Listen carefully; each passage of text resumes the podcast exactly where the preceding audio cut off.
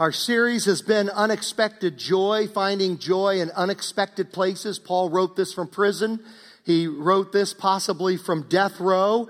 And today we're going to talk about unexpected contentment in unexpected circumstances or situations, which leads to unexpected joy, as Paul talks to us about it in chapter 4, verses 10 through 23. How to experience real contentment. Now, what is contentment? Well, first of all, what it's not. It's not apathy, laziness, or complacency. Paul was a driven man. Nothing was more untrue about him than those words apathy, laziness, and complacency. He was a driven man, and yet he said he had learned to be content. It's independent of circumstances. Paul went through many hard things in his life, and yet despite that, he had learned uh, contentment.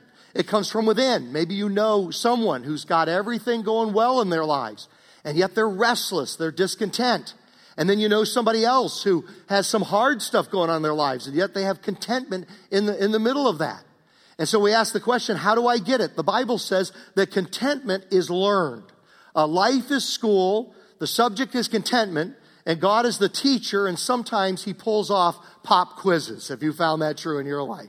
Uh, this past summer, our family was in uh, Hawaii, and you think if there's ever a place to experience nothing but contentment, it's Hawaii. But my sons and son in laws uh, wanted to plan a Gunderson Men Day out. And I made the mistake of letting them plan it without uh, me finding out what it was. And, and all, all the Gunderson men are young and in good shape, except for one of them, except for one of them. And so I should have had some clues. They said something about Zodiac boats, and they said something about that's what the Navy SEALs use. That should have been a red flag for me right there. So we go and we, we sit down, and the guide comes over and starts orienting uh, another group, different group than our group, another group. And we were just listening in. And he gets up there and says, What you are about to be prepared for is the toughest experience you're ever going to have in your life. You're going to hang on from dear life. At the end of the day, your muscles will cry with pain. You will hurt in places you've never hurt before. This is not for the faint of heart. You will be bruised from head to toe. You will barely hang on. If you think this is the booze cruise where you just cruise offshore eating and drinking, this is not that experience. This is hardcore. And I'm sitting there going, man, I'm glad I'm not on that tour. Poor suckers, you know, oh man. Our guide comes over and begins to give the exact same speech to us. And it's a miracle that I'm here today. I, uh, my, my son-in-law's got wind that I was going to tell this story, and they keep texting me all over the weekend. Hey, Dad, tell them about how you almost fell out the boat reaching for potato chips. Ha, ha, ha. Oh, Dad, tell, tell them how your hands were bloody at the end of the day from hanging on so tight. And uh, uh, so anyway, sometimes we get, we get those, we get those pop, we get those pop quizzes uh, sometimes uh, that, that come along. So how are we going to deal with it? How are we going to learn contentment? First of all, we learn to avoid comparisons uh, verses 10 and 11 of chapter 4. I rejoice greatly in the Lord that at last you renewed your concern for me. Indeed, you were concerned, but you had no opportunity to show it. So, what Paul's talking about here is a guy named Epaphroditus, his assistant, has just arrived with a financial gift, very generous financial gift from the church at Philippi to the ministry of Paul to further his evangelistic outreach and his ministry. Verse 11, I'm not saying this because I'm in need for I have learned to be content whatever the circumstances. I've learned to be content whatever the circumstances. Now, Paul is primarily using this about his own life between the difference between the good times and the hard times. But I think it also can apply to comparing our circumstances to the circumstances of other people. It is so hard to be content when we're always comparing ourselves and our circumstances to other people. It's just hard. I think one of the things that robs more joy than anything else is comparison. Sometimes we're, we're pretty happy with our lives and we, we have this assignment from God and, and, and we're, we can be content about it. But the problem is we keep comparing it to other people and it spoils our ability to be content. We have a job that maybe does supply our needs, at least to a certain degree, and we're happy with that job until we run into somebody that has a better job or a more glamorous or interesting job. Uh, we're, we're happy, okay, we do okay with our income. We'd always like more, but it's enough to meet our needs until we run into somebody that has a, a bigger income than ours.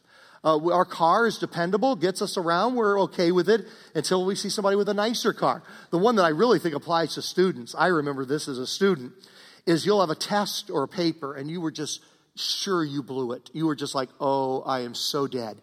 And you get the paper back and it's like a B plus, and you are like, thank you, Lord. Oh, I'm so relieved. I'm so happy. I'm so happy. I'm so happy. And you're happy until you talk to one of your friends after class and they got an A minus. And all of a sudden, that B plus doesn't seem so great anymore because, uh, because uh, they, they got an A minus on it. And so it, as soon as we start comparing, we just like lose our joy. We lose our joy. Sometimes we can be discontented by comparing our assignment from God to somebody else and say, oh, you know, God uses them in such a more important way than, than it uses me. We talked about this a few weeks ago at the death of Billy Graham. And how we said that all of us, you know, kind of feel inferior. Oh man, how God used Billy Graham and, and he doesn't use us all that much. And, and we kind of compared it to Paul and Epaphroditus. And Billy Graham and Paul, they're like up here. And then there's us, like Epaphroditus, that hardly anybody knows anything about. And yet God's word says so clearly that every person is essential in the cause of Christ. We're part of the greatest movement, the biggest movement, the fastest growing movement, the most pervasive, the largest movement in all of world history. We are part of this tremendous movement. And every one of us is essential. The, the, the thing doesn't happen as well as it could happen according to God's master plan for the human race down through history if we don't do our part. It's like keys on a computer.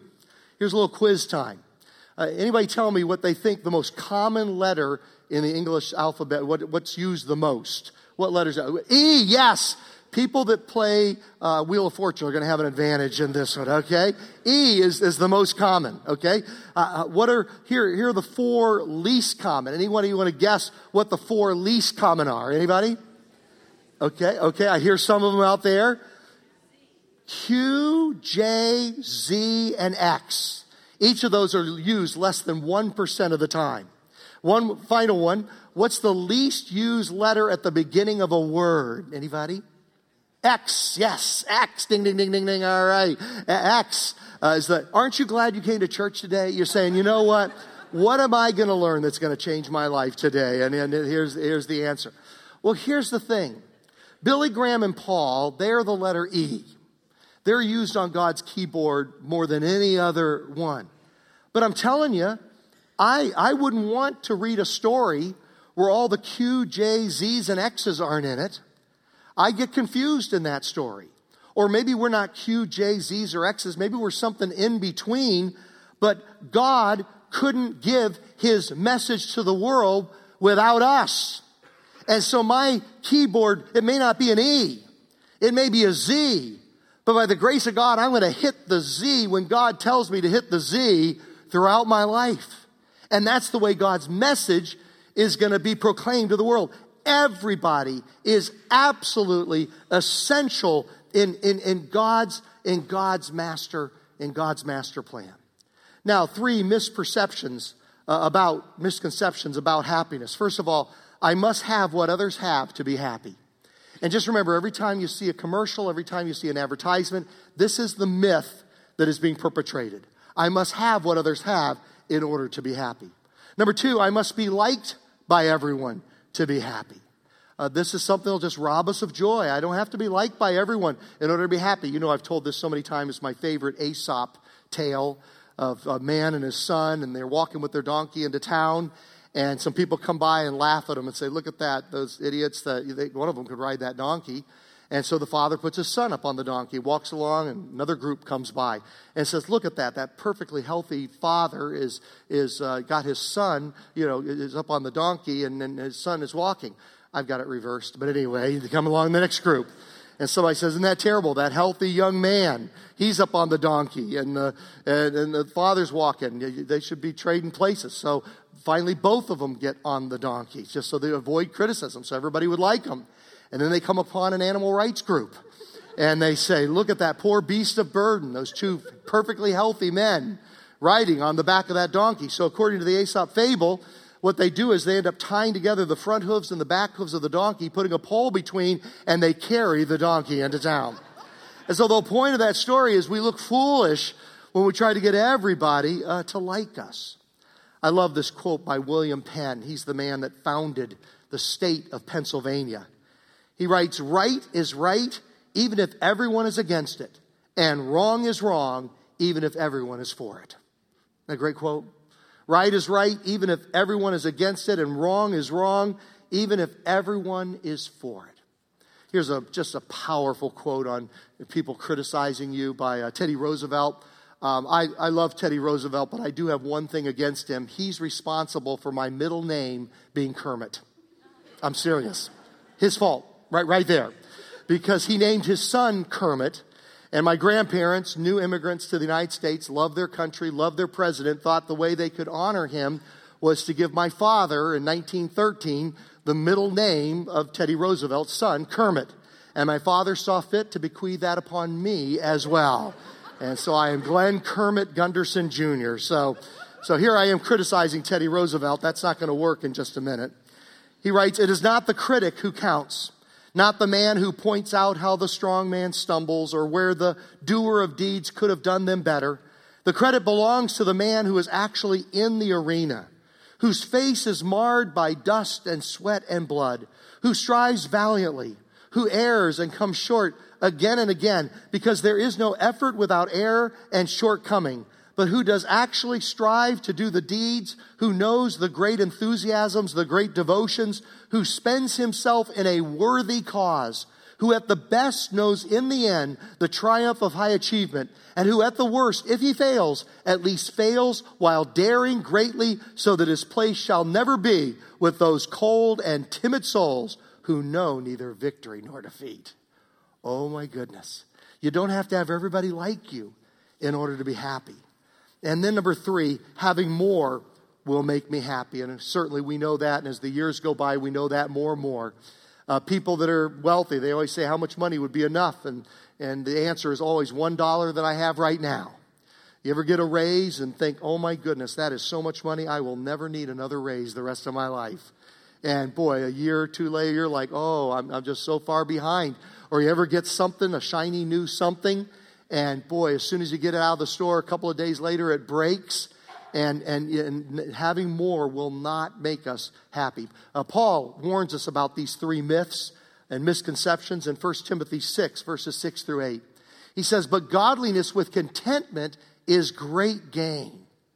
For we brought nothing into the world, and we can take nothing out of it. But if we have food and clothing, we will be content with that. See, our root problem is comparing myself to others. And let me just wrap up this point by saying this God has a grand adventure for every person in this room. He's got a key on the keyboard for you to punch with all of your heart. And He will give you everything you need to fulfill that adventure. Uh, when I, this is one of my favorite themes uh, with our church being Purpose Church. It's one of my, our favorite themes. And after I talked on this the last time, a few months ago, uh, somebody slipped me a note that said this Be yourself, everyone else is taken. Be yourself, everyone else is taken. Might as well be yourself because everyone else is taken. Nobody can beat you at being you. Nobody can beat you at being you. You are unique in the history of the universe. There's only one you with one assignment from God. Punch that key, go to heaven, take your oikos with you. Each one just be concerned with their own assignment, no need for comparisons. And then number two, learn to adjust to change. He says in verse 12, I know what it is to be in need, and I know what it is to have plenty. I have learned the secret of being content in any and every situation whether well fed or hungry, whether living in plenty or in want. I know what it is to be have plenty or be in need. I know what it is to be well fed or to be hungry. Here's a hilarious joke you can play on your children on Easter Sunday because Easter Sunday this year, I can't ever remember this happening before, falls on April Fool's Day. So here's some really fun times you can have with your kids. Uh, give them one of these kind of eggs here, uh, grape wrapped in they'll get, they'll get a big kick out of this. I'm telling you. They'll think this is so funny. And they'll be healthier. They'll be healthier at the, the same time. And here's another one you can give them. Instead of cake pops, get them, um, Brussels sprout pops. And, uh, kids are going to love this. Okay. Uh, uh, here's another one when they open up their eggs in the Easter egg hunt. Here's a blueberry, here's um, broccoli, and there's some trash from a candy that used to be there. I promise you that at the Easter egg hunt later on today, we will not have any of these, all right? But this is the way life is. Okay, sometimes God gives us chocolate in the egg. But sometimes God knows that what we need best is blueberries or broccoli, or maybe nothing at all. And, and, and so we got to learn how to adjust to change. Sometimes we have a lot, sometimes we don't have that much. You know, you think of Paul, he says, I've learned what it is to have plenty. And you're like, well, Paul, he was never rich, was he? Oh, he was.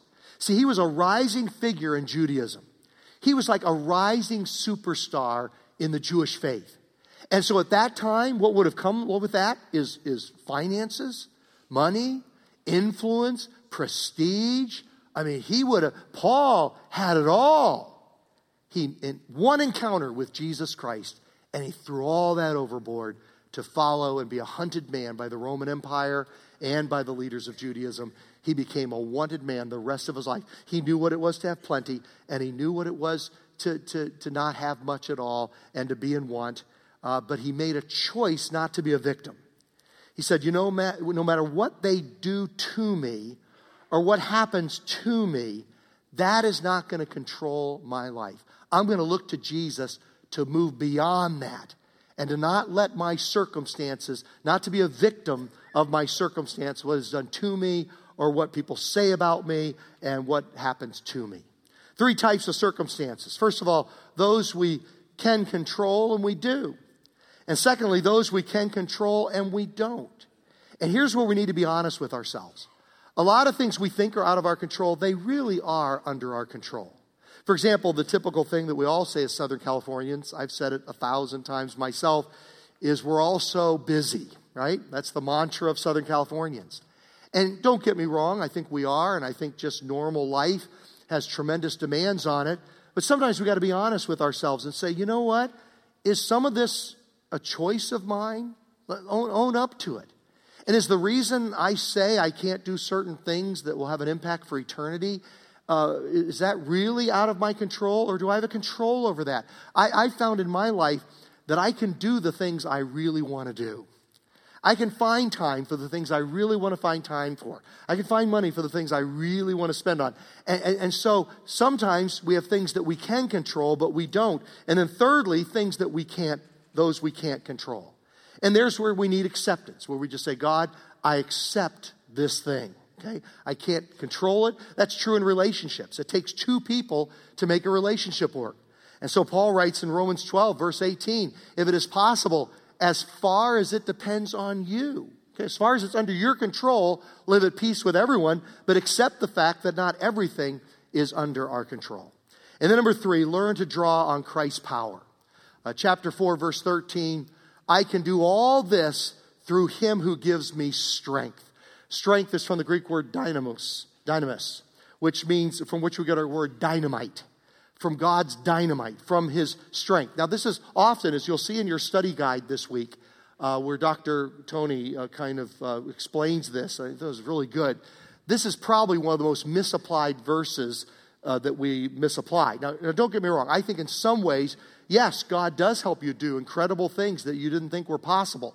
But in its context, the primary application of this means I can learn to be content regardless of my circumstances through Christ who gives me the dynamis, the, the dynamos, the, the strength. I can, with his dynamo, with his dynamite, with his strength, I can learn the ability to be content regardless uh, of my circumstances that I'm going through. Uh, Homer Kent has written uh, about Stoic philosophy. And I think it's very similar to kind of secular philosophy in American culture today. I think the Greco Roman world of the first century AD is very similar to our American culture. Uh, the milieu that, that, that, we live in today is very similar to what the early church operated in 2,000 years ago.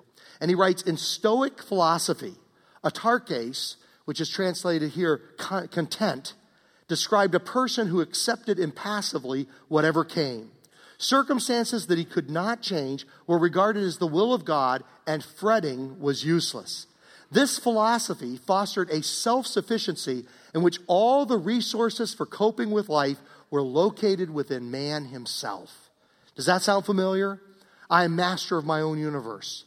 I, I am in control.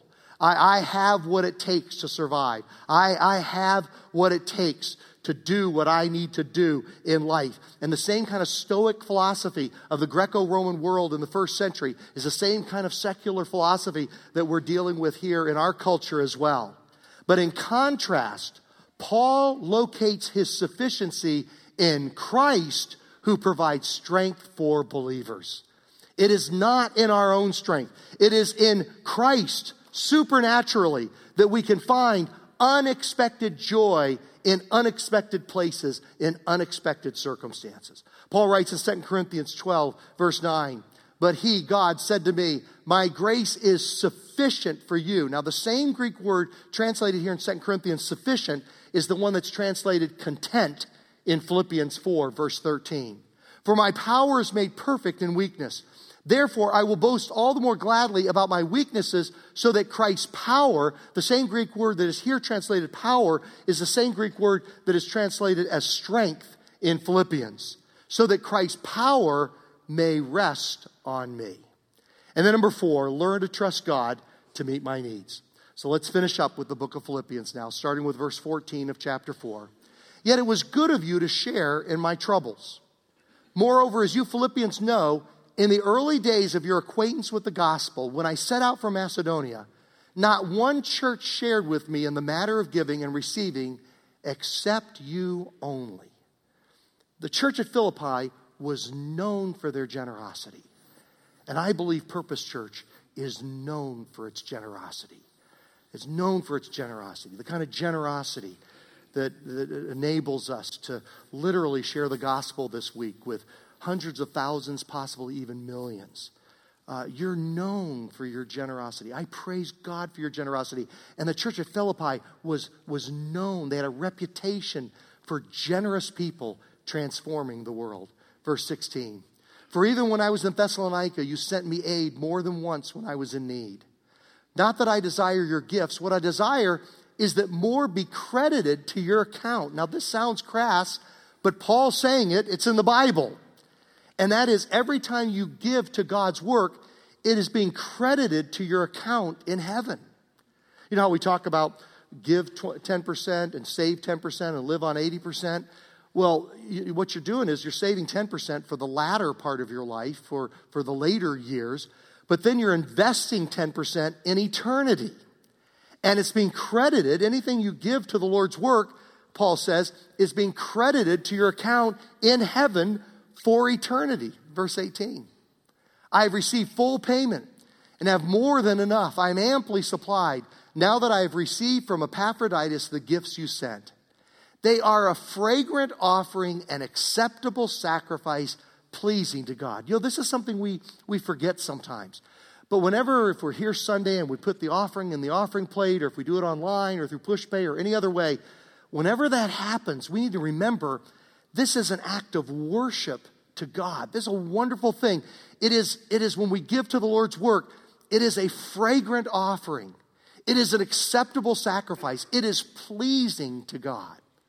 Verse 19, and my God will meet all your needs. The context tells us that the church at Philippi was so generous that it put their own needs at jeopardy. They were in jeopardy of not having their own needs met because they were so generous to the Lord's work and giving to the cause of Christ. But Paul promises them that when you take that risk, my God will meet all your needs according to his riches and glory in Christ Jesus. To our God and Father be glory forever and ever. Amen. Greet all God's people in Christ Jesus. The brothers and sisters who are with me send greetings. And all God's people here send you greetings, especially those who belong to Caesar's household. Anybody want to guess what Greek word is translated here as household? I'll give you a hint. It's our favorite. Oikos. There were followers of Christ in Caesar's household, whether literally the Caesar, Nero, or some of the imperial leadership, There were followers of Christ in his oikos, and their assignment was to go to heaven and take their oikos with them. And this has been God's assignment, for his, his strategy for 2,000 years is one beggar telling another beggar where to find food. One beggar telling another beggar, if you come to the Fairplex or you come to one of the four services over the weekend, next weekend, you will find food there. And I promise you, if you get them there, we will share Christ with them. We will preach Christ. We will share Christ in our music, in our worship. This week, this is our strategy. Reach our oikos, our whole household. Bring them to one of the Easter services, and we will share Christ with them. Verse 23. The grace of the Lord Jesus Christ be with your spirit. Amen. As the praise band comes up for closing worship, I want to close, and this one I really mean at this time is my favorite video clip. This, this one is my favorite. And, and, and it's true. And I'll tell you why it is my favorite. And you've seen it before. If, uh, you know, if, you, if you've come within the last year or two, maybe you haven't seen it before, but if you've been here more than a couple of years, you've probably seen it. And I love it. I love it because it really summarizes our outreach strategy as a church. If you want to know the heartbeat of, of Purpose Church, this is our strategy. This, in a three minute video clip, is our strategy for changing our world for Christ. It's our strategy for the next seven days leading up to Easter weekend. So let, let's watch this and then close with some worship.